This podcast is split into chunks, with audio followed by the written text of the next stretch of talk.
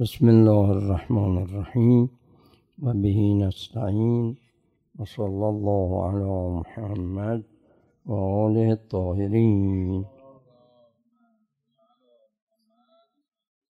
رضا عليه السلام. يقول عليه السلام إن الله يبغض القيل والقال وإضاعة المال. وفي بعض الأحاديث و کثرت السؤال امام رضا میفرمایند که خداوند مبغوز میدارد بنده ای که دنبال قیل و قال باشه بنده ای که مالی رو که در دست او ودیه گذاشتن نسبت به این مال حق این مال رو ادا نکنه.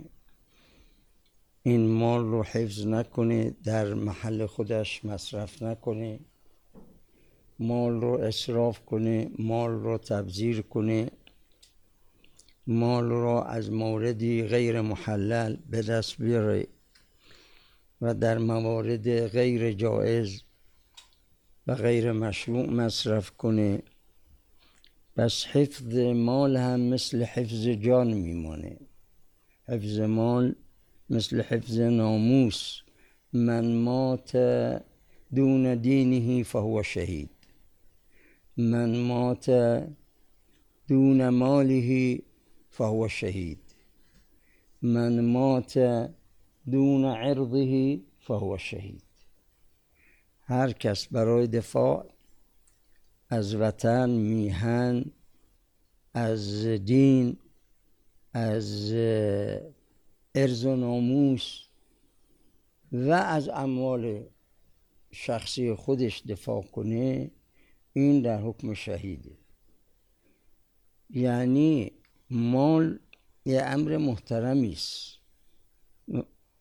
چون بخواد رزق حلالی قرار بگیره مال محلل باید شما جد جهد کنیم ببینی این مال از کجا به دست آمده خمسش رو اخراج کنی اگر متعلق خمس هست و همینطور در یک راهی که غیر مشروع مصرف نکنید لذا می‌بینیم ازاعت المال رو امام رضا علیه السلام اون رو یکی از کبائر و یکی از گناهان میشماره و موردی که مورد بغض الهی است مورد کراهت الهی است که خوش نمیاد بندش اینجوری بخواد ارز کنم مال رو هدر کنه.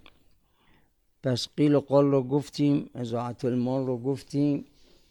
کسرت و سوال بعضی هستن از همین طلاب علوم دینی به جای اینکه به خودشون زحمت بدن مثلا اون ساعتی که میره درس استاد درست گوش کنه توجه کنه.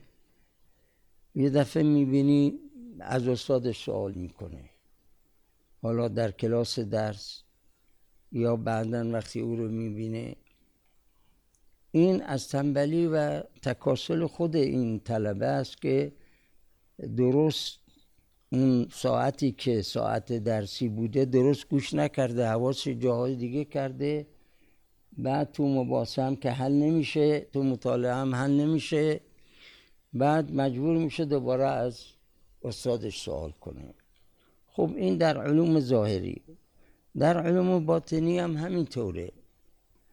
اگر ما بخواهیم که تو هر صغیره و کبیره از استاد سوال کنیم تو مسائل سیر سلوک و مسائل تهذیب اخلاق و اینها خب بعضی چیزاست که ما خودمون باید رو خودمون کار کنیم.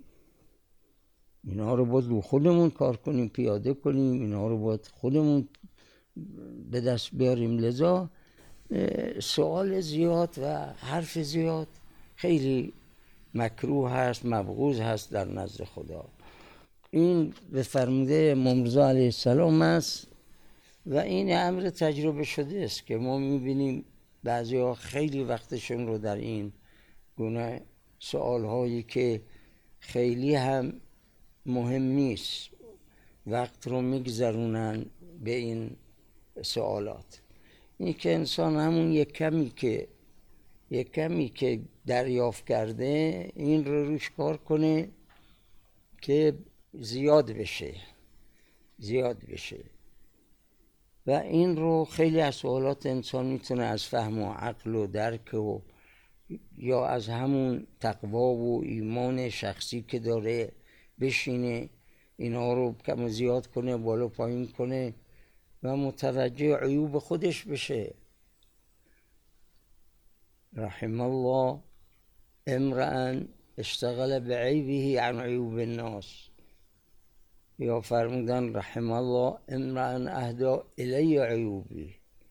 خب ما چه وقت می‌تونیم به عیوب خودمون بپردازیم؟ و عیوب دیگران رو فراموش کنیم کار نداشته باشیم. مخصوصا اون عیوبی که مخفی هست. اینها رو نباید دست بیاندازیم تجسس کنیم اینها رو چیز کنیم در خودمون بله ولی در دیگران. مگر اون منکری باشه که واقعا منکر فعلی یا قولی هست که از طرف می‌بینیم؟ اونم نه یه مرتبه. در شرایط امر به معروف و نهی از منکر از نظر فقی این شرط شده که برای یک دفعه اگر کسی یک شرابی رو نوشید یه غیبتی رو کرد یه فعل حرامی رو انجام داد شما حق نداری امر نهیش کنید باید بذاری به حال خودش. شاید این این یک مرتبه گناهی رو که کرده بعدا توبه کنه و تکرار نکنه. ولی اگر دیدی شما این گناه رو داره تکرار می‌کنه اونجا بله اونجا جای از نهی از منکر هست که باید نهی از منکر کنه پس اول نهی از منکر نسبت به خودمون بکنیم.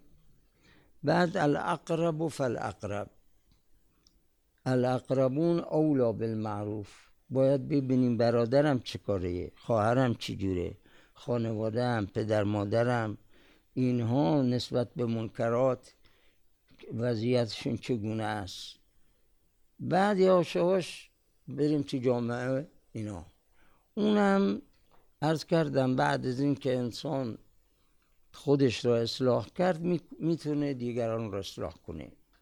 و الا قولش موثر واقع نمیشه. خیلی از وعاز هستن می‌بینیم موعظه می‌کنن.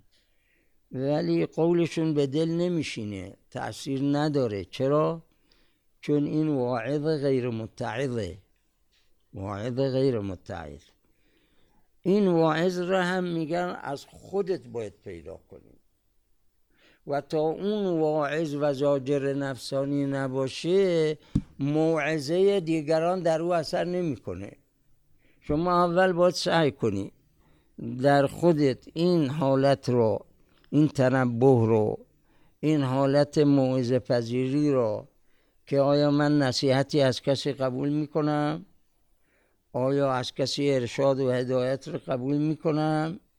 اگر دیدی نفست قبول می‌کنه زیر بار میره تواضع داره فروتنی داره نصیحت رو میپذیره خب شما نصیحت بخوا و الا این همه نصیحتی که داره میشه این همه وعظ و ارشادی که داره میشه چرا مؤثر واقع نمیشه؟ برای اینکه هم اون واعظ عیب درش هست و هم اون متعظ عیب درش هست. واعظ از جهت اینکه اصلاح نکرده خودش رو می‌خواد دیگران رو اصلاح کنه. متعظ و افرادی که میان پای نصیحت و موعظه و ارشاد نمیشن به علت اینکه اون زاجر نفسانی رو در خودشون پیدا نکردن.